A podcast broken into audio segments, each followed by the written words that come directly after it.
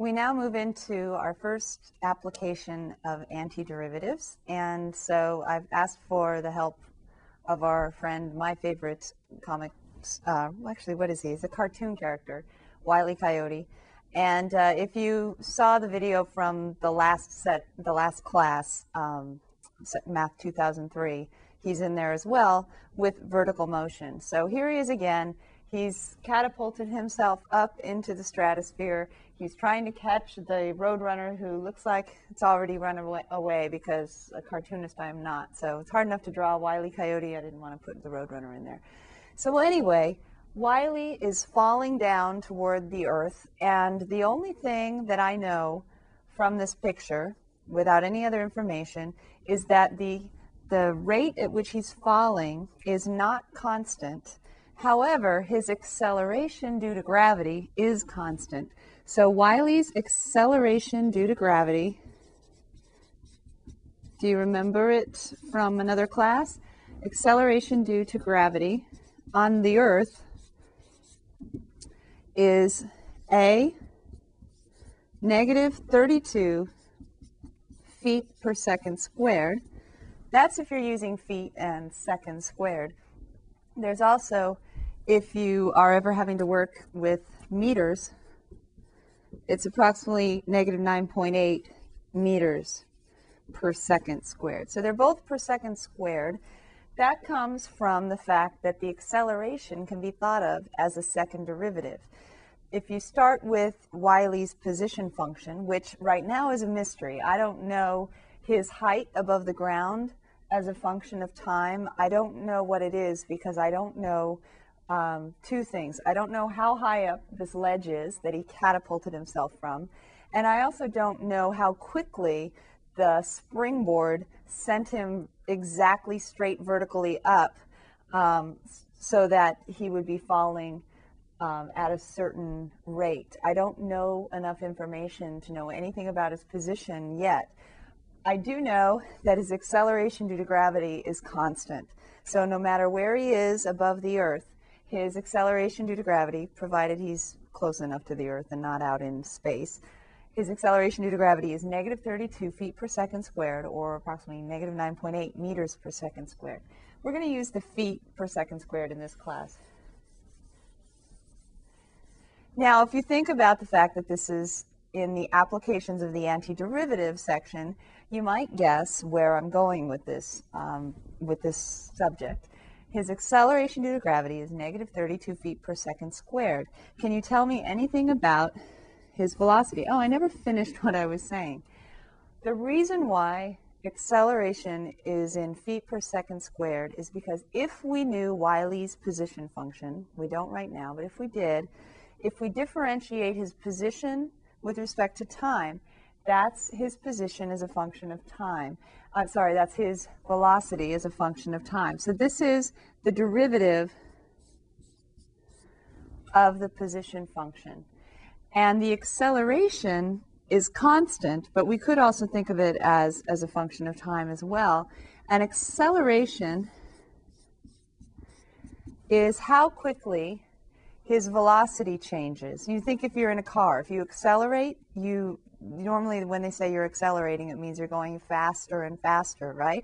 Your speed is increasing. You start from 0 and go to 50 miles an hour. You accelerate to get from 0 to 50 miles an hour. So your actual speed, velocity, V of t, is changing. And if you're accelerating, that means your speed is increasing.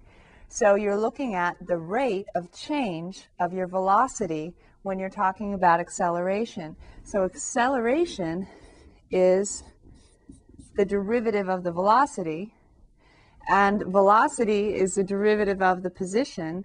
So the acceleration is the second derivative of the position.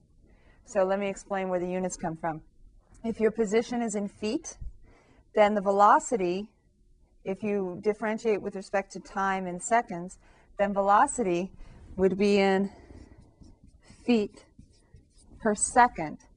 And if you differentiate velocity with respect to time, then acceleration is in feet per second, or feet per second squared, we say for short. So feet per second again is feet per second squared, and those are the units on acceleration. In this case, it's acceleration due to gravity because it's vertical motion. So gravity is pulling down on Wile E. Coyote to bring him to the ground, which is what he wanted because he wanted to catch that stupid roadrunner. So anyway, he's falling down toward the earth at a constant acceleration due to gravity of negative 32 feet per second squared. So my question is, can you use the constant acceleration due to gravity, knowing that it's the first derivative of the velocity, to get the velocity function itself? So if velocity represents, if the derivative velocity represents acceleration, then what's velocity itself? It's the antiderivative of acceleration.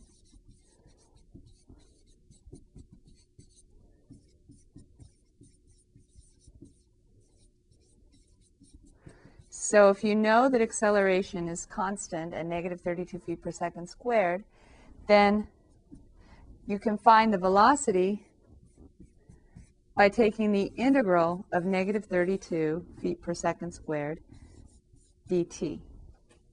So the velocity as a function of time is just the integral of the acceleration. And so this is when people wanted to look at somebody's position with vertical motion or velocity, they need a function of time, right? Because it changes depending on how long, in this case, Wile E. has been falling for. So we need a function of t, and we start with the fact that it's been observed that the acceleration due to gravity is constant, and it's constant negative 32 feet per second squared, meaning the more time passes, the faster and faster you go toward the ground, right? Okay, so velocity is the integral of negative 32 dt. So as a function of time, if you integrate negative 32 dt, you get negative 32t, but that's right, you have plus c, or you could call it c1 if you want. So you have negative 32t plus c is the formula for the speed of Wile E. Coyote at any time t after his catapulting incident. So if we usually start t equals 0 to represent when he first catapulted off of the little springboard. Then as time passes on, his velocity function is t, the time in seconds, times negative 32, plus some constant. We don't know what the constant is at this point. However, let's, I think I can fit this in here. If, instead of catapulting up, if he just steps off a ledge,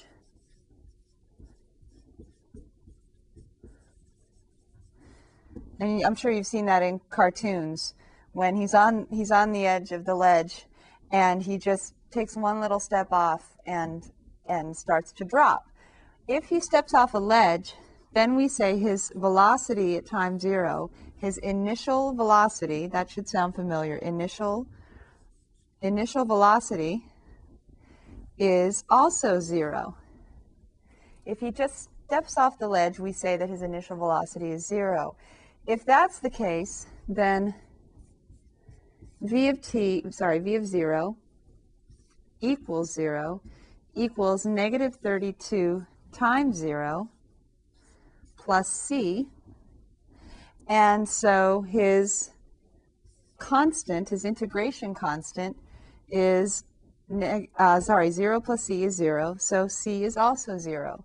So if he steps off the ledge, his velocity function is exactly just negative 32 t, meaning when time is 0, he doesn't have any speed yet.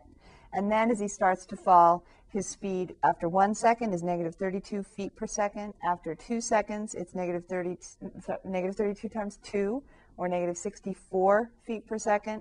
After 3 seconds, his speed is up to negative 96 feet per second.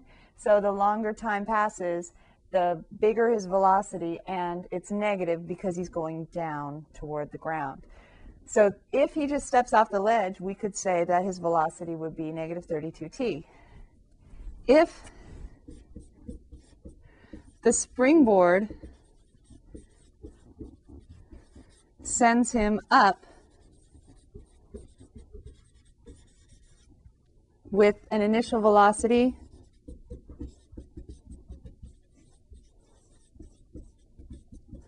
of, say, 80 miles per hour. That's pretty fast, right? But this thing's really sending him up fast. It's positive if he goes up, and it's negative if he has some, say, catapult pushing him straight down. It makes more sense to think about him going up first, right? If that's the case, then we say his velocity at time zero, also for short, call v sub zero, just like we did p sub zero in chapter 2. v of zero equals v sub zero equals 80, oh, I'm sorry, I said miles per hour, didn't I? I want my units to be the same.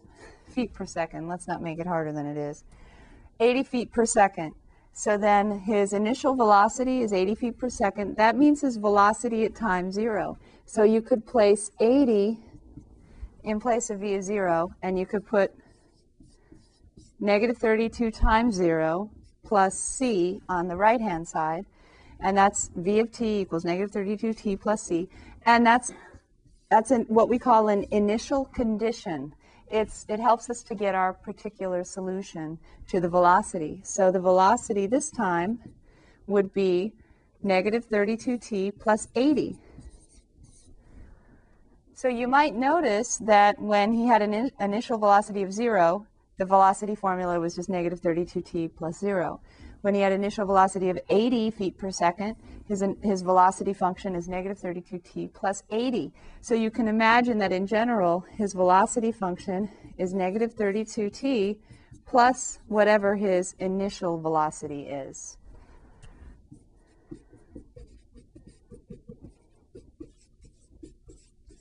So now I have more information about Wile E. Coyote's situation. Not only do I know that he's falling with a constant acceleration due to gravity of negative 32 feet per second squared, I also now know that his velocity at any time t in seconds after his catapulting incident is negative 32t plus whatever his initial velocity is. So I have more information. Now I know about his velocity. Could I use the same idea to get his position function? If I remember from before, velocity is the derivative of position. So if I need to go backwards and start with velocity and get position, then I do the opposite of differentiating, right? I anti-differentiate. So the antiderivative of velocity is the position. The antiderivative of negative 32t is negative 32t squared over 2 plus the antiderivative of a constant is the constant times t. But then we still have an integration constant to think about, plus another c. If you want to call it c2, that's fine. But notice what happens if you put in 0 for t. S of 0, the position at time 0, is 0 plus c. So it looks like c is s of 0, which, because we like to be concise, sometimes call S sub 0 or S naught for S-N-A-U-G-H-T, meaning 0. So S naught, you have to make sure you separate those two things. S naught, don't say it too close together, is C, our integration constant. And so our total formula for position is negative 16t squared plus V naught t plus S naught. This might look familiar, right? This was given to you last semester, and now we can prove it using anti-differentiation. The position function is negative 16, that's half of the acceleration due to gravity, t squared, plus the initial velocity times t, plus the initial position. So this is proof of what we knew for vertical motion before. Now, the advantage of this procedure is, what if the motion isn't vertical? If you know the acceleration formula or the velocity function, and then you have some initial conditions, meaning the initial velocity is 80 feet per second or initial height is 500 feet above the ground, then you are able to get a position function, even if it's not vertical motion. This one is for vertical motion. This one you already know, though, right? But if it's not exactly vertical motion, if you have a formula for the velocity or the acceleration, you can work backwards with the antiderivative to get the formula for the position. So this is using the antiderivative to understand motion problems. And this first one that we did was vertical motion. And I'm going to go through this whole thing very quickly with two initial conditions. Let's suppose Wile E. Coyote gets catapulted up with an initial velocity of 80 feet per second. And let's suppose that that ledge that he's on over there is 500 feet up. And so I'd like you to use that information. So the ledge is 500 feet high. And his initial velocity is 80 feet per second. Now we can use this information to make a formula for his position as a function of time. And I would encourage you to go backwards, starting with the straight negative 32 feet per second squared, rather than just using this formula and derive the formula yourself. Then when you come back, we'll work through it together, and we'll answer some questions about it.